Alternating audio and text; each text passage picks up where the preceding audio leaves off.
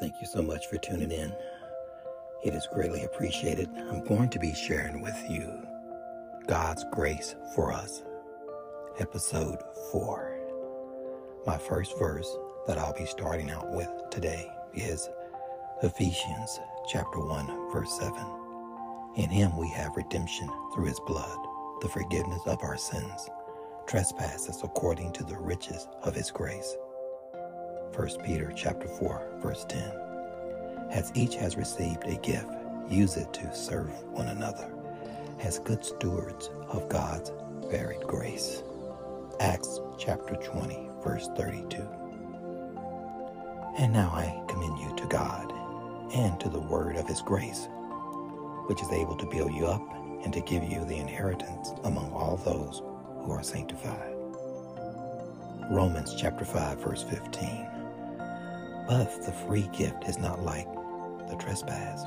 For if many died through one man's trespass, much more have the grace of God and the free gift by the grace of that one man, Jesus Christ, abounded for many. John 3:16 For God so loved the world that he gave his only begotten son that whoever believes in him should not perish but have eternal life. John chapter 1 verse 17 for the law was given through Moses. Grace and truth came through Jesus Christ.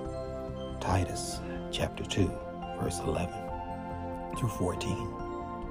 For the grace of God has appeared, bringing salvation for all people, training us to renounce ungodliness and worldly passions, and to live self-controlled, upright, and godly lives in the present age, waiting for our blessed hope, the appearing of the glory of our great God and Savior, Jesus Christ, who gave himself for us to redeem us from all lawlessness and to purify for himself a people for his own possession who are zealous for good works.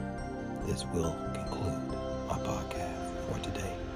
May we all continue to grow in the knowledge, grace, and obedience of our Lord and Savior, Jesus Christ. God bless and take care, everyone.